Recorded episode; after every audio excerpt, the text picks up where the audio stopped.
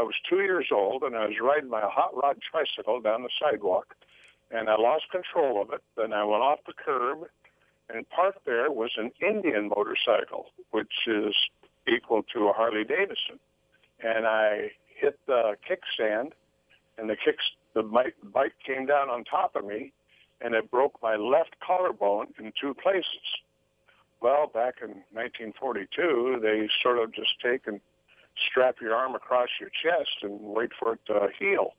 Well, when the, they took the bindings off, I had total atrophy in my left arm. It wasn't working at all.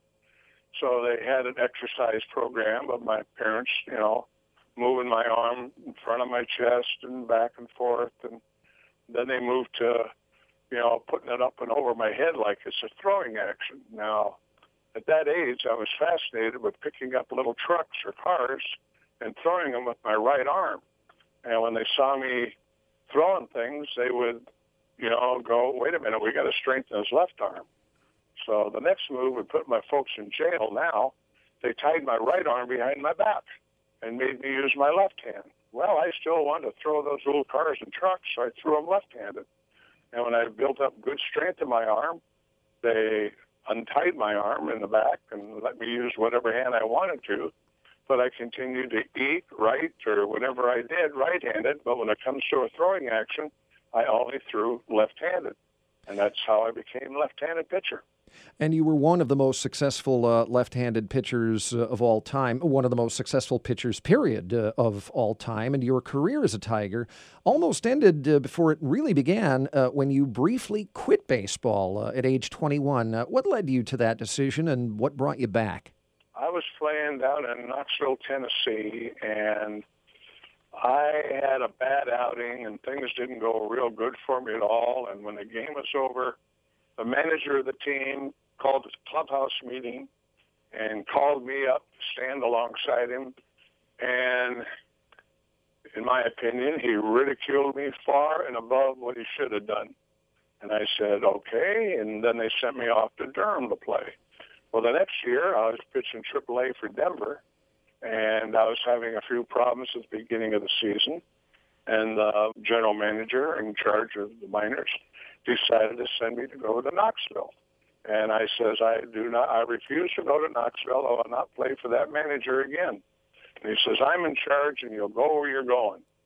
So I got an airplane ticket for Knoxville. I went to the airport, cashed it in for a ticket to Portland, Oregon, where I lived. And when I got there, I called who happened to be Jim Campbell at the time, that I refused to report to Knoxville and I well, I am retiring from baseball, and that's what happened. And you came back.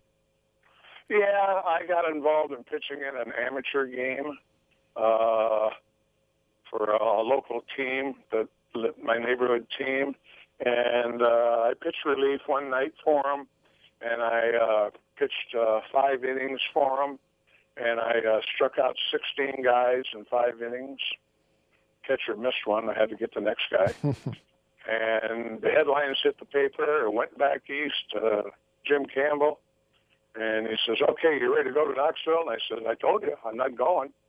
And he says, "Well, I've made a deal. Be in the headlines or what I see." And the Portland team, which happened to be Kansas City Athletics at the time, said that they would like to buy you, and I refuse to sell you, but I will loan you out to Portland your hometown team, and you can pitch there if you'll agree to that. And I says, okay, I'll, I'll, you know, I'll play there. I'm happy playing there. And that year I ran into a pitching coach for the Portland team by the name of Gerry Staley, guy that happened to pitch once for Detroit. And he taught me how to throw the sinking fastball. I never had a sinker. I was just a hard thrower. And it changed my whole life. The next year I went to spring training, with the Detroit Tigers, the big club. I pitched 18 scoreless innings in spring training, but I didn't make the club. Jim Campbell had to show me he was still boss. Hmm. And he sent me to uh, Syracuse, where I was there for about a month. And Frank Lary got hurt on opening day, and they sent him to Knoxville. Felt sorry for the guy. But uh, they told me I was coming up for uh, 30 days to fill in for Frank Lary. Then I'd go back to the minors.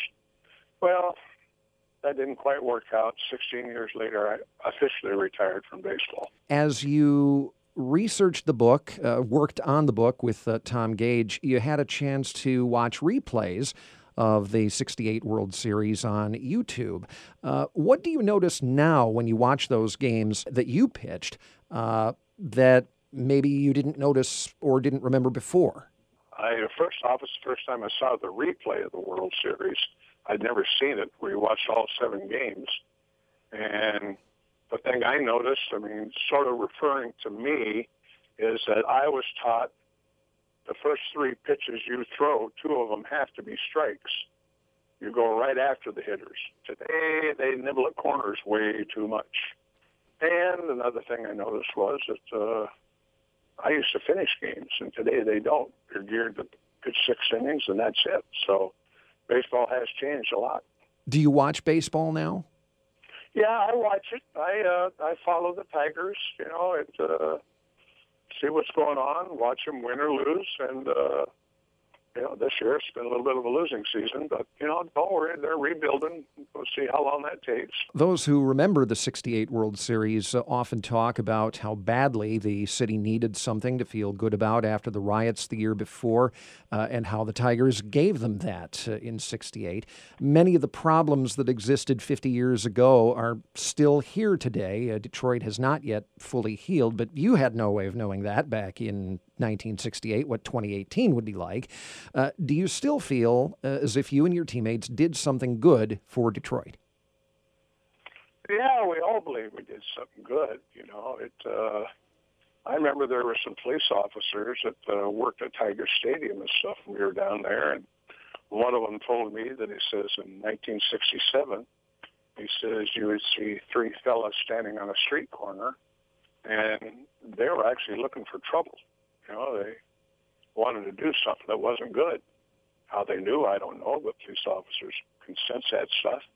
And they says in 1968, you see the same three guys standing on a street corner, but they had a transistor radio up to their ear and they were listening to the Tiger ball games. And they would say, we think you guys prevented anything from happening again during the summer of 68.